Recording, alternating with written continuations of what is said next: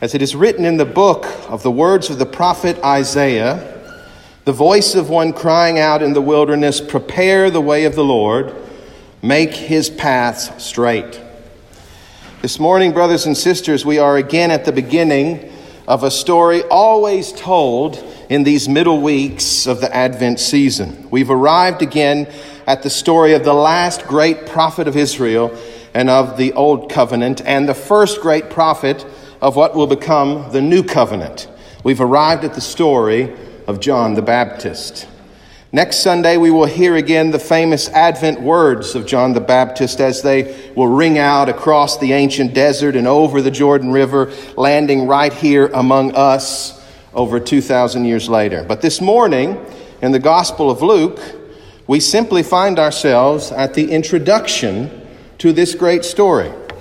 Before we enter into the words and actions of John the Baptist, we are first receiving an opening explanation of who this wild man of the desert is, when he lived, where he comes from, and what he is suddenly sent out to do.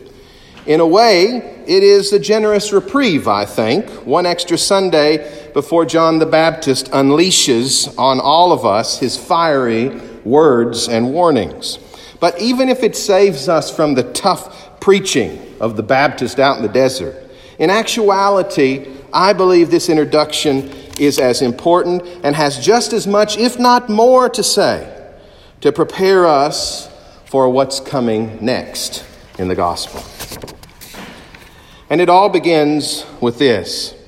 In the 15th year of the reign of Emperor Tiberius, when Pontius Pilate was governor of Judea, and Herod was the ruler of Galilee, and his brother Philip was the ruler of the regions of Iturea and Trachonitis, and Lysanias, ruler of Abilene, one of the favorite readings of the clergy every three years. During the priesthood of Annas and Caiaphas, the word of God came to John, son of Zechariah. We have seven names of seven political and religious rulers of that time that begin our gospel reading this morning. Seven important names of power and prestige laid out for us before we really make it to the focal point of the whole story the Word of God and John, son of Zechariah.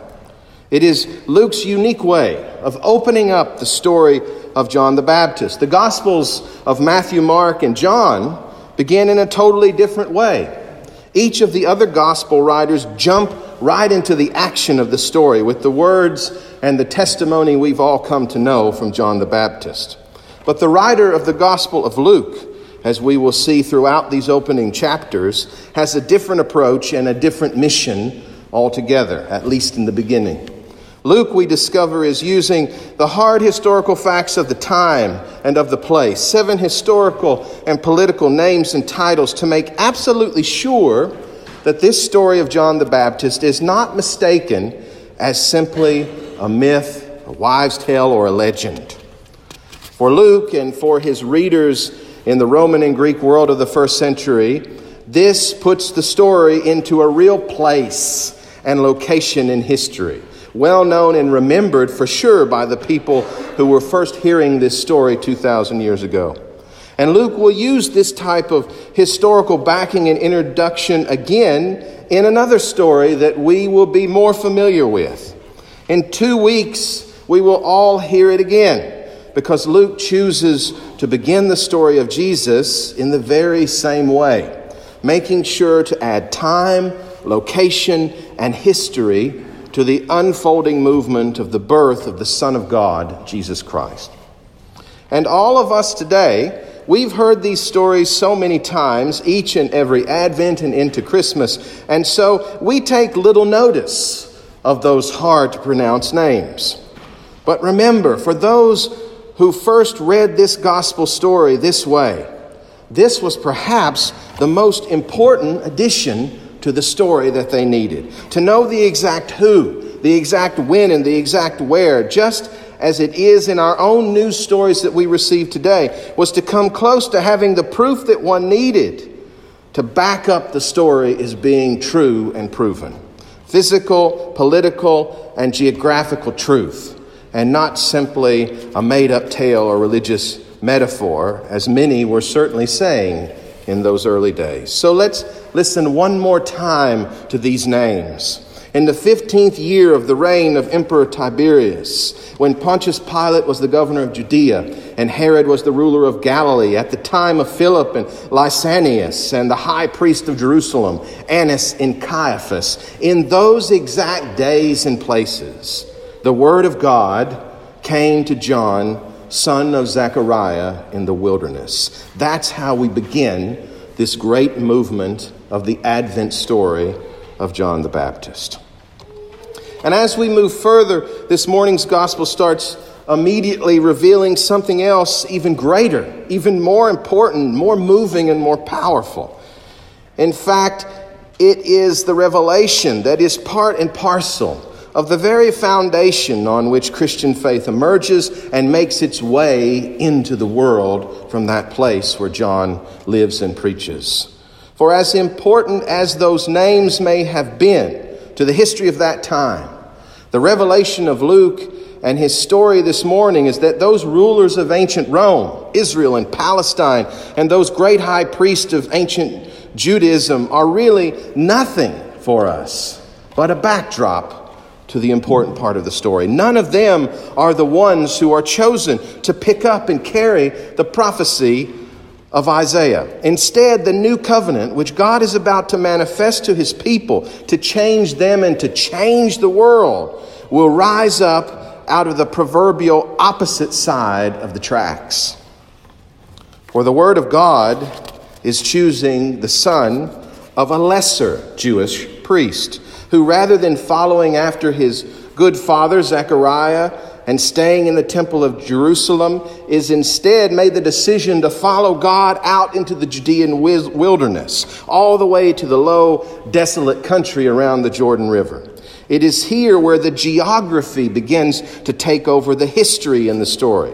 Because if you've ever spent any time at all reading about the Jordan River and about the region of the world that the Jordan River runs through east of Jerusalem, then you already know that it is a region literally at the very bottom of the earth. The Jordan runs southward from the west side of the Fertile Crescent region of Lebanon and Syria, down through the desert wilderness of Israel to the lowest point in the world below sea level. The salty river waters of the Jordan end in a great body of water that is appropriately known today as the Dead Sea. And it is there this morning, not on the Temple Mount, not in the governor's office, not in a Roman fortress somewhere. It is there at the Dead Sea where John, the son of Zechariah, known simply as the Baptist, will begin his proclamation of a hard message of repentance and baptism for the forgiveness of sins. And it is within that place and that theology, down in that low world, where he will begin preaching the way of the Lord who is coming. Yes, this morning it is from the bottom that the path will begin to be made straight. The low valleys will suddenly be lifted up, and those great high mountains will be laid low. The crooked path straightened, and the rough places smoothed. And why does God begin this final act of salvation at the geographical and spiritual bottom of creation? Well, it is so that everything in creation might have a fighting chance to be caught up in the rising message of hope, embraced and restored through that message. This is why the gospel for this second Sunday of Advent ends with the transformational words of Isaiah's prophecy and John's own preparation. It says, All flesh shall have the opportunity to see the salvation of God.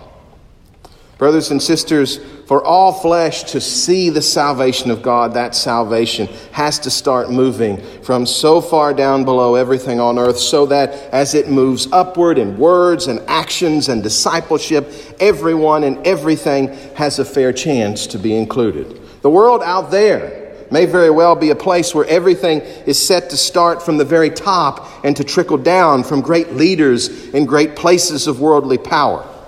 But our God loved creation so much that God chooses to begin at the lowest point in order to flow like the waters of our own St. John's River upward and catch everyone, so that we all might be restored and reshaped and raised up out of death and darkness and transferred, transformed into the eternal light and life. This is the magic place of Christianity that begins at the low point, not at the high point, so that all may be saved.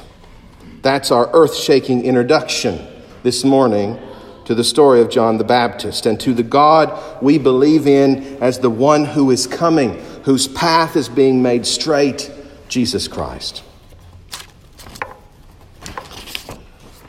And I don't know about you, but it certainly feels to me again on this rainy second day of Advent, more than 2,000 years later, like we ourselves might be living awfully close to that bottom place in the world in our own challenging days.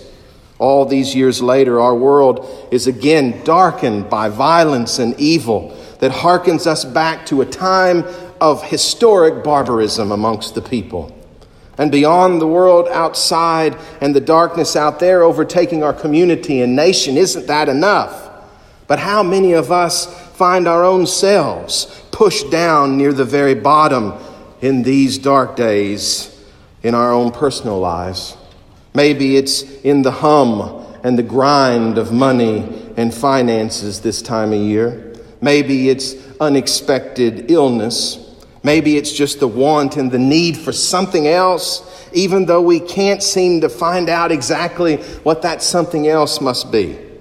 It's just what can begin to take place when holidays arrive and when our expectations are geared up so high by our material culture and when life can take sudden, unexpected turns that we're not prepared to walk through. But I have to tell you something. Knowing just how far down our God was willing to go to begin his act of salvation keeps me from losing hope no matter how dark this world becomes. It allows me to stand upright and keep moving forward no matter how hard life can throw its hard rocks at me. Because I know, brothers and sisters, and you know, if you understand this story, you know where we're headed. You know what is already rushing towards us, what light is coming our way. Brothers and sisters, the season of Advent always begins in darkness, it always starts at the bottom. It begins at the bottom of the world with John the Baptist standing in the middle of the Jordan River, and then it moves to the bottom of Jewish culture and society with the story of an underage girl who's suddenly pregnant and an aging, confused carpenter trying to take care of her. And it ends at the very bottom of humanity with a tiny baby wrapped not in nice garments and the clothes of a king, but wrapped in rags placed in a cattle trough in an animal pen. It begins there, brothers and sisters, so that it can be sure to have the opportunity to catch all of us up and sustain all of us and continue to lift us higher and higher as the children of God we were created to be in the image of God in which we were made out of the darkness and into eternal life. So, friends, let's begin to get ready. Prepare ye the way of the Lord, for he is coming. Make his paths straight.